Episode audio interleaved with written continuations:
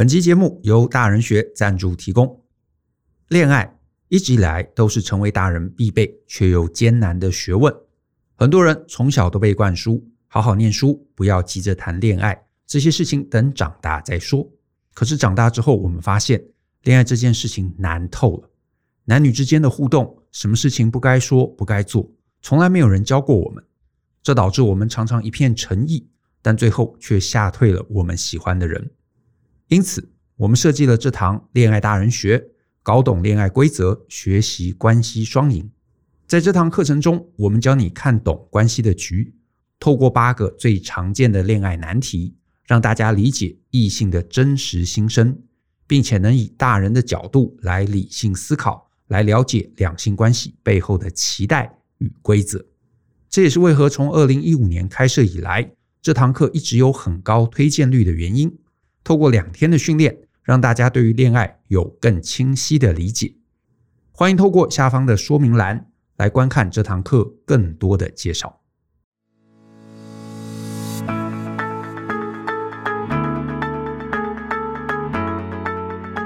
欢迎收听大人的 Small Talk，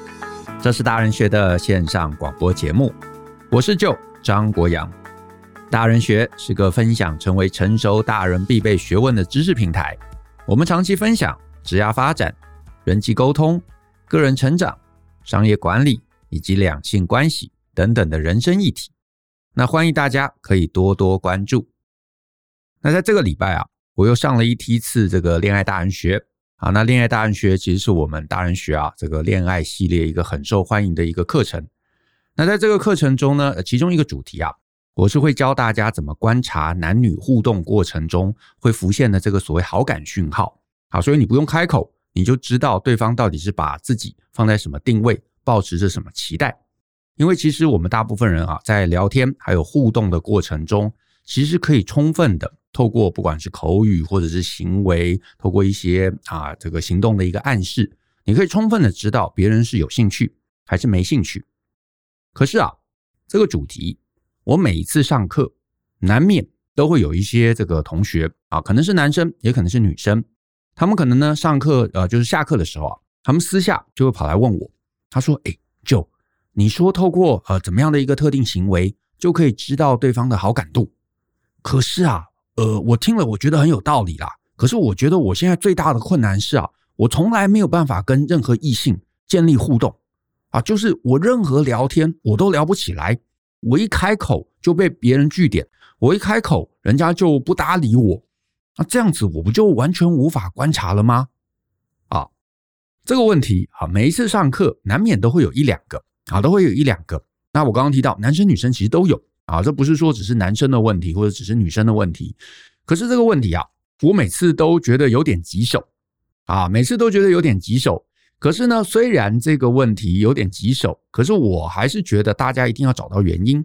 啊，因为如果你在一个跟异性的这个关系上面啊，你连最初期的接近啊，连建立互动你都做不到啊，就是假设两个人是陌生人嘛，或者是你知道是同事，我都很难跟他开口聊天，只能谈公事啊，谈到任何公事以外的部分，哎，人家就把这个门关起来了。那会有这个状况发生啊，我也我也相信，一定有些人他可能你知道，在他这一生的。啊，人生经历中总是碰到这个状况，很难跟人家真的聊下去，或者聊一聊就就被关门，聊一聊就被关门。那这个通常不外乎啊两个核心问题啊，两个核心问题。第一个问题啊是关于印象建立的问题，那第二个问题呢，其实就是互动能力的问题。那所谓印象建立，就是你知道，人家第一眼就觉得哦，我不舒服啊，我不喜欢你啊，看了就是让我觉得倒退倒弹。那这是一个。那互动能力就是简单讲了，就是很容易把天聊死。那可是呢，呃，如果就是一个人啊跑来问我，那到底问题在哪里啊？这个我觉得就很困扰，因为有时候还真的不好说。怎么说不好说呢？因为呃，你说第一印象，印象这个东西啊，我觉得也是有点虚无缥缈，而且呢，它其实也没有一个统一的标准。好，就算就算我们可能有一个大家可能觉得的审美观吧。可是我觉得我也不能代表大家嘛，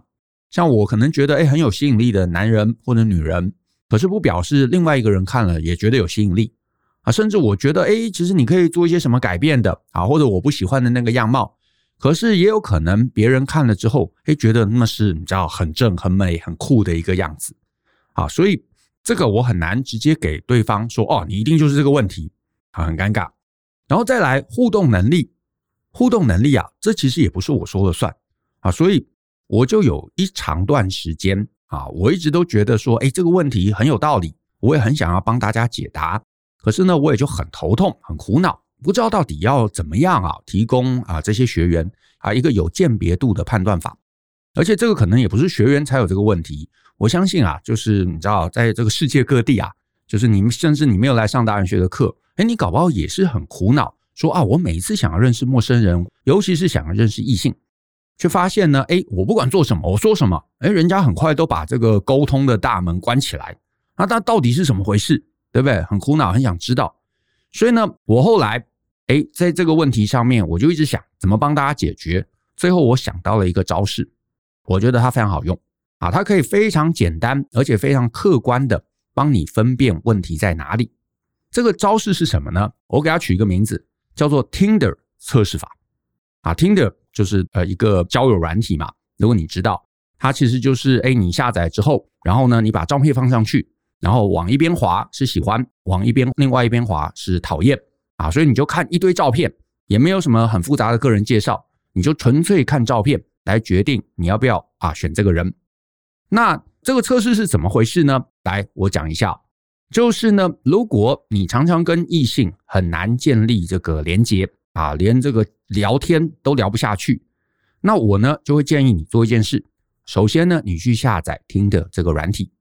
然后呢。你呢，就把自己好好的精心打扮一下，就算你是男生，也穿一个像样的衣服啊，打理打理发型啊，换个眼镜啊之类的。如果你是女生，那至少就呃，把你平常化妆的样子，或者你觉得诶，你这个能让自己看起来很正的这个衣服啊，穿起来。然后呢，你就好好拍照啊，甚至找一个比较会拍照的朋友帮你拍，可能有景深的啊，看起来还不错的照片。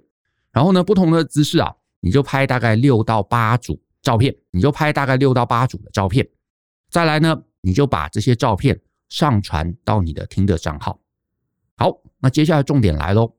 接下来你就呢找个时间，从那天你开始起算啊，你从那天开始起算，然后呢，你在听的这个软体中，你看到每一个异性啊，每一个异性你都选喜欢，你都选喜欢，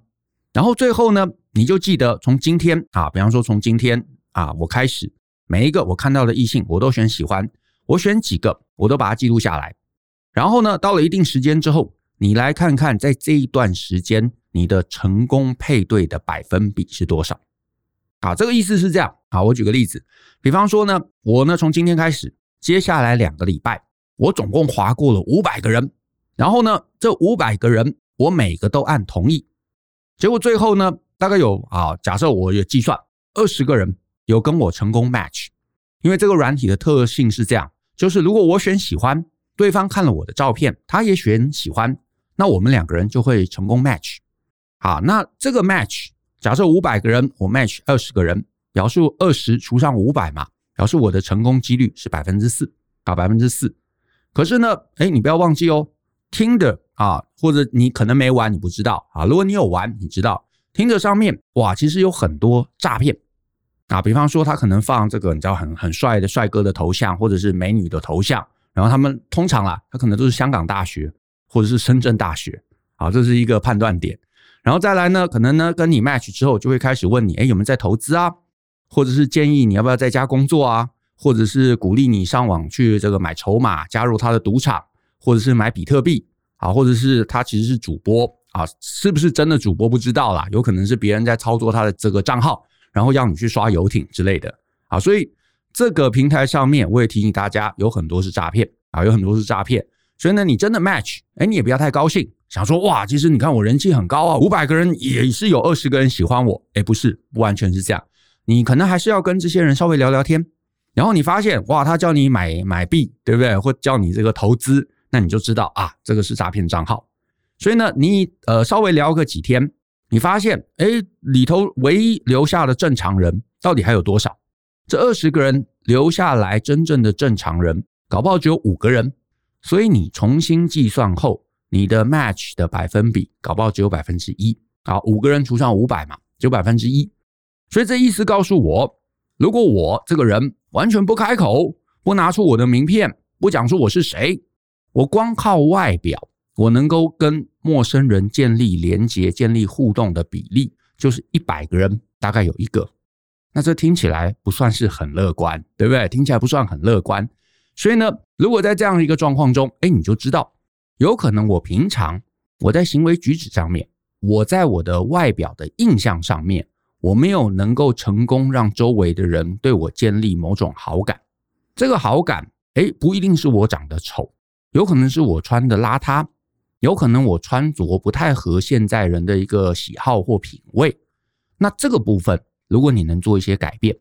那我觉得你就会让自己的这个你知道跟别人连接的几率会大幅的上升。所以这是一个很快你可以找出来到底是一还是二。那如果呢，这个比例高，那就表示你给陌生人的第一印象是没有问题的，对不对？那比例低，就是你给这个陌生人的印象是不好的。好，所以反过来讲，如果你在这个比例上面啊，这个 match 的比例超级的高，比方说呢，五百个人，你居然获得了四百八十个人的喜欢，然后呢，那你就觉得，哎，没问题啊，大家其实看了都觉得我，呃，我是符合你知道大众的一个喜好。可是呢，你就继续聊下去啊，因为大家其实还是不认识你嘛，大家只是看了照片嘛，所以你就继续跟这些人聊下去啊。假设这些都是正常人，你就继续聊下去。可是呢，你如果发现聊下去，别人的实际互动会越来越少，原来可能打很多字，然后字越来越少，然后常常句点，然后甚至是就不回你了，那就表示这个天被你聊死了。而且也就表示，这些在外表上面、在第一印象上面肯定你的人，可是他却不欣赏你后续的聊天，你的聊天存活率很低，那这个真的就是互动能力的问题啦。讲到这里，我就想到最近啊，其实就最近，大概就是十呃九月还是十月吧，我在网络上我就看到那个时候很多我脸书上面的朋友都在传，说是有个男生他可能贴出跟另外一个女网友的对话。啊，然后呢，那个男生他就宣称，那个女生其实好像之前呃在言谈中跟他有暧昧，然后呢，结果最后呢，其实没有喜欢他，只是想要利用他啊，只是把他当工具人，所以他觉得很生气，然后他就把这些对话啊贴在网络上，等于是要让大家公审啦。可是呢，哎，你就发现网络上面的大家看完之后，会觉得没有啊，这个女生根本没有跟你暧昧啊，这女生根本没有那个你以为的意思啊。她从头到尾只是礼貌的回复，其中没有任何暧昧的互动，没有任何暧昧的元素。可是你知道，这里就有一个很讨厌、很麻烦的地方，就是他其实完全没有看懂。我没有说这个男生不好，或者是他有什么错误。这里的症结在于，他在这整个解读的过程中，他完全看不懂女生的情绪。那也因为看不懂，所以他在后续他就有错误的期待嘛。他就以为说，哦，女生约了要跟我一起打游戏啊，要一起一起，我有点忘了干嘛，是看电影还是干嘛？那他就有错误的期待，那有了错误的期待，他就会开始做出错误的回应，就会开始有你知道，就是鸡同鸭讲，表错情。我记得当时的时候啊，很多人都在笑他，笑他打的句子，笑他的这个对话，然后甚至是笑他写什么灿笑啊之类的表达法。可是我我是觉得我是同情他了，我不是说他好，我只是同情他。我会觉得说，在这件事情上面的根源，在于他完全无法理解别人的意图，他甚至是在基本的这个所谓读空气啊这个能力上就就缺乏的。可是啊，这个就很辛苦哦，因为如果你在现在这个世界上啊，甚至是在这个社会上，你离开了学校吧，你进入了社会，你读空气的能力很差，你读空气的能力差，你就会容易在人际关系中得出错误的结论。得出错误的结论，你就会做错事，就会说错话，然后自己辛苦，也非常容易得罪别人。可是你知道，这这就很遗憾，因为我们大部分的人啊，我们前面讲到嘛，就是很多人来上课，他其实就是希望能够跟异性好好互动。那甚至我们很多课就是教大家怎么能够在职场上面好好互动。其实每个人啊，没有人想要在你知道人际关系中搞砸，大家都想要能够融入社会。都想要跟其他人能够好好互动、好好相处，可是遗憾的就是啊，我们在学校，我们从小到大，你说社会上面或者父母上面，或者是这个呃，我们在学校，几乎没有人在教我们这部分的这个知识。从小呃，父母老师嘛，重视的真的就是考试，就是读书，就是分数。没有人在教我们大家怎么建立人际关系，怎么融入团队，呃，异性在想什么，对不对？或者是怎么听懂别人的言外之音，怎么样读空气。可是你会发现啊，学生时代啊，你不理解这个没关系，对不对？因为你考试好，分数高，通常你也没事。但是离开学校之后，人生成就啊，其实真的跟人际关系啊，几乎是画上等号的啦。职场的人际关系重不重要？当然重要啊！你搞懂老板在想什么，跟同事和这个和平相处，大家一起把这个专案做完。恋爱的人际关系更重要，你不知道异性在想什么，你不知道异性的暗示，你不知道异性的这个背后的情绪，你就可能表错情，你就可能被讨厌，甚至被放在这个网络上面被公审，对不对？这些弄不好，真的就很容易把自己的人生啊搞到这个乌烟瘴气，搞到非常非常的悲惨。所以这一块啊，真的其实是我们每个人呐值得努力的部分。可是呢，哎，我们回回归到啊，这个刚刚提到互动能力啊，一个是印象嘛，印象我刚刚也讲到了，这个要做一些改善。可是互动能力啊，互动能力这个事情的这个麻烦，在于互动能力啊，常常是三个另外的子问题构成的啊。一个就是很多人会想到的，想说是啊，我是不是不会聊天？所以呢，呃，每个人都跟我聊不下去嘛。那我是不是去学了聊天，我就会改善？哎，这个确实有可能，这是一个，就是你你讲的东西，哎，很无聊，一下子让别人也不知道怎么回应，是不是就天就聊死了？哎，这个确实是有可能的。另外啊，这刚刚是第一个原因，不会聊天。第二个原因，有可能你真的是完全不懂异性，你完全不懂异性在想什么，所以你呢，跟同性啊，跟你你是男生，你跟男生可以聊得很好，你是女生可以跟女生聊得很好。可是碰到另外一个啊，碰到异性你就聊不起来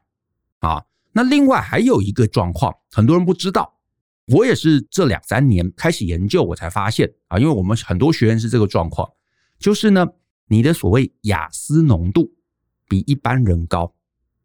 也因为这个啊，这是一个人格特质，也因为你的雅思浓度啊，你的雅思特质比较高，所以呢，你读空气的能力就比较差。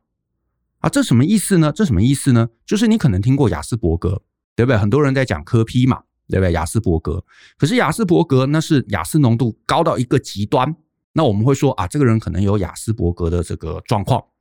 但是其实周围你我很多人啊，我们 DNA 里头会有这个所谓雅斯的倾向，他可能还不到雅斯伯格啊，可是他就是你知道有一点雅斯的倾向。那你想说，哎，这个应该听起来好像是什么小众的这个疾病啊，还是什么什么问题啊？哎，没有，它不是问题，它也不是病，它就是一个特质，就有点像我们讲啊，有人比较外向啊，有人比较内向啊，所以有人就是外向的浓度高，有人就是内向的浓度高。雅思其实也是类似的概念，有些人雅思的浓度高，那他可能就会比较专注，他就可能能够在学科方面做得比较好，可是呢，他的人际关系。就会比较是他的弱项，读空气，搞懂别人在想什么，体察别人的想法，这个部分的能力就会比较差，好，就会比较差。所以有强有弱，有强有弱，就像外向的人有他的优势，也有他不利的地方；内向的人有他的优势，也有他不利的地方。那雅思其实也是同样的状况，而且呢，这个还不是小众问题哦，因为一开始我也以为这是一个小众问题。啊，想说可能你知道，就是一万人有一个两个。后来我发现不是，因为随着我在大人学开课嘛，我发现很多人会来跟我讲，然后甚至他自己会告诉我说啊，就我其实有一些雅思的状况。我一开始还想说啊，这是很小众。后来随着我开课的时间这个久了，我发现哇，这个比例很高很高。后来我去请教一些医生，请教一些专家，我自己研究，我才发现啊，其实雅思的这个特质。它在人群中是非常非常常见的，一个人群啊，这个大概十到二十五个人，其实就有一个人很有机会会有雅思的倾向，男生有，女生也有啊。有些人会觉得哦，这就是什么宅男啊，男生才会啊，这个这个理工宅才会有这个问题。没有没有没有，男生女生都有，而且女生还比男生更辛苦。为什么？因为女生通常一般从小在群体中就很容易就比男生更早成熟，他们很容易就会察言观色啊，就会在女生的群体里头来回互相，你知道，就可能互相称赞呐，就说你好漂亮，还没有啦，你才你才漂亮，也会有这种状况嘛。可是雅思倾向高的女生会比较不知道你们到底在干嘛，然后就会比较难融入群体，甚至很小就会遭受排挤，所以女生反而在这个状况中会更辛苦。而男生你知道从小就大家也没有想什么，就就就打电动啊，就打篮球啊，然后反正你打得好，我们也不用讲话，哎，也也是可以当好哥们，对不对？所以通常男这个男生的雅思啊，都是在追求异性或者是进入职场之后。才会发现这个特质带给自己困扰啊，才会带给自己困扰。可是呢，我们刚刚提到嘛，十到十五人就有这个比例，也意思就是说啊，如果你今天啊，你今天你在一个这个一百人的群体之中，可能是一个小公司哦，小公司哦，你周围四个人甚至十个人就有雅思的倾向啊，可能很浓啊，可能有一些些。然后呢，你你就自己就回想。你过去上这个这个呃上课的环境，或者你现在上班的环境，你可能一定有那种哎，觉得他好像你知道不太会读空气，老师会讲一些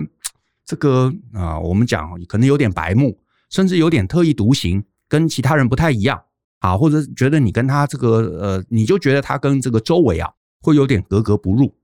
这种同事，哎，你搞不好随随便你就可以想出来好几个。甚至你现在的工作场域中就有好几个这样的人啊，甚至有可能你自己就是，对不对？那这个其实都可能是因为有潜在自己都不知道的雅斯特质。那你不知道，你也没有去处理，你也没有去解决，你就会发现，在人际关系中啊，一直碰壁，异性关系会碰壁，职场关系也会碰壁啊。可是我也得说了，这也没办法，那有这个 DNA 的特质嘛，就要去解决。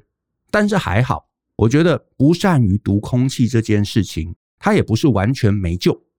因为如果你很充分知道啊，我就是这样子，我就有这个缺陷啊，我就有这样的一个特质，那你刻意练习，事情还是有可能会往好的方向去做改善。可是我觉得第一步就是自己要先理解这件事情，然后要有意识的去做一些训练，做成一个探索的可能性。那我觉得事情就会不同。那也因为啊，我们真的我们的族群里头很高比例有这样的一个状况。为什么？因为它其实很很常见。雅斯特质其实在理工的环境、专业技能的环境，甚至你知道医生这种领域里头，其实是非常高度常见的。因为我刚刚提到嘛，雅斯特质的优点就是他的专注力会很高，学习能力会很强，所以你会在很多很聪明的人身上，你都会看到有多多少少啊深浅不一的这个雅斯特质。呃，所以我们这样讲啦，神给你一个能力，他通常也会给你一个缺陷。所以呢，能力强的人常常就会伴随着人际关系差这样的一个弱点啊，不擅长读空气这样的一个弱点。也因为大人学的同学啊，还有听众，其实很多人都是很优秀、很聪明、能力很强的人，所以其实真的，我会觉得这个议题啊，是大家你要有一个警觉、有一个关注的。因为我们在人生中成功，只靠自己的聪明，我觉得那个是有极限的。你最终人际关系一定要好，你也会希望跟异性相处的状况能够好。那也因为太多人啊跟我有聊到这个状况，以及有太多人啊在恋爱的课程中跟我提到，他完全没办法跟异性做出奇的互动，或者是就算有互动，后面也很容易把天聊死。所以其实我在这这几个主题中啊，我一直就找老师啊，我一直找老师。像有些听众、有些这个同学可能知道，我们有穿搭课，给男生的穿搭课，给女生的穿搭课。所以如果你是，你知道刚刚提到，你你回去试试看啊，这个听的测试，你回去试试看。如果你发现哇，我第一个印象就没办法建立，那我是建议啦，你如果有空有时间，你其实可以来参加我们教男生教女生的穿搭课。这个会有帮助，会有改善。可是呢，哎，你第一印象可以过，可是呢，后面常常跟别人能呃无法产生连结。那我们当然也有聊天课，有些人可能知道他开了很久。然后我们最近啊，也跟在竹科开业的一个叫做马大元的精神科医师有合作啊，我们来开了一堂叫做“给雅思的人际关系优化战略”。这堂课呢，其实也就是希望透过专业精神科医师他的经验啊，他甚至自己他也说他有雅思，所以他自己从小成长的过程中，哎，也碰到了一些障碍，所以他把他所有自己个人的经验，以及他在这些年啊协助这些竹科很优秀工程师的经验，来转成这堂课程，来教这些有雅思倾向的人能够怎么理解自己，能够怎么透过刻意训练来改善人际关系，来跟别人啊相处更融洽。所以呢，你在你知道，不管是这个跟异性或者跟职场的人际关系互动上面，如果你有障碍，这几堂课你都可以参考参考。那如果你自己觉得你读空气这件事情，哎，一直都很有障碍，常常觉得跟周围的人格格不入，他们好像有个小世界，我都没办法理解。环境好像有一些潜规则，我都没有办法理解。啊，我去问，也没有人能够跟我讲清楚，或者没人愿意教我。有很高几率你有雅思倾向，只是你自己不知道。那我就会建议你可以来参考参考这堂课。搞不好你会发现一个新世界，你会对自己有更清楚的认识，你会更知道原来我不是白目，我只是你知道，就是性格上面、特质上面，诶，有一些地方不足，但是这个不足可以透过学习来改善，啊，多多少少来改善。浓度很高，可能改善的空间有限，但是浓度低的，你透过学习，透过刻意练习，诶，你很可能可以更融入周围的环境。那再来，我也建议啦。如果你是父母，今天的这个听众你是父母，那你有小孩，那我真心建议啊，你在他们的学生时代，不要只逼他们念书啊，多让他们有一些机会可以学学学科以外的知识，多有一些人际关系的一个演练，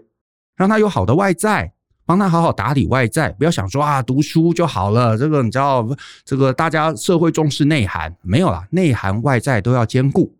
有好的内在，帮他们建立好的这个进退应对的第一印象，然后呢，让他们有呃说话的应对能力，教他们怎么去解读空气。我觉得这个对于啊将来啊不是只是拿高分就好哦，这些都有了，这对于他们将来融入社会，尤其跟异性互动，我觉得那个帮助啊会超大。真的，你知道，你想要让小孩啊一辈子幸福，不是考试考得好就好啦。人际关系真的跟幸福关系这个连接很大，所以这个我真的觉得啊是父母的责任，你要把它当一回事。那我觉得啊，小孩子的这个教育，大家都讲嘛，小孩的教育要趁早，这个我完全认同。可是趁早不是背很多英文单字啊，不是赶快去学什么数学，而是把人际关系还有把这个读空气的能力啊，能够让它内化进去。那我觉得啊，真的后面人生的路啊。就会走得平稳得多。好，那我们今天的节目啊，就到这边。那谢谢大家的收听。那如果你喜欢我们的节目，欢迎分享给亲朋好友，大家一起相信、思考、勇于改变，学习成为成熟大人的必备学问吧。那我们下次见喽，拜拜。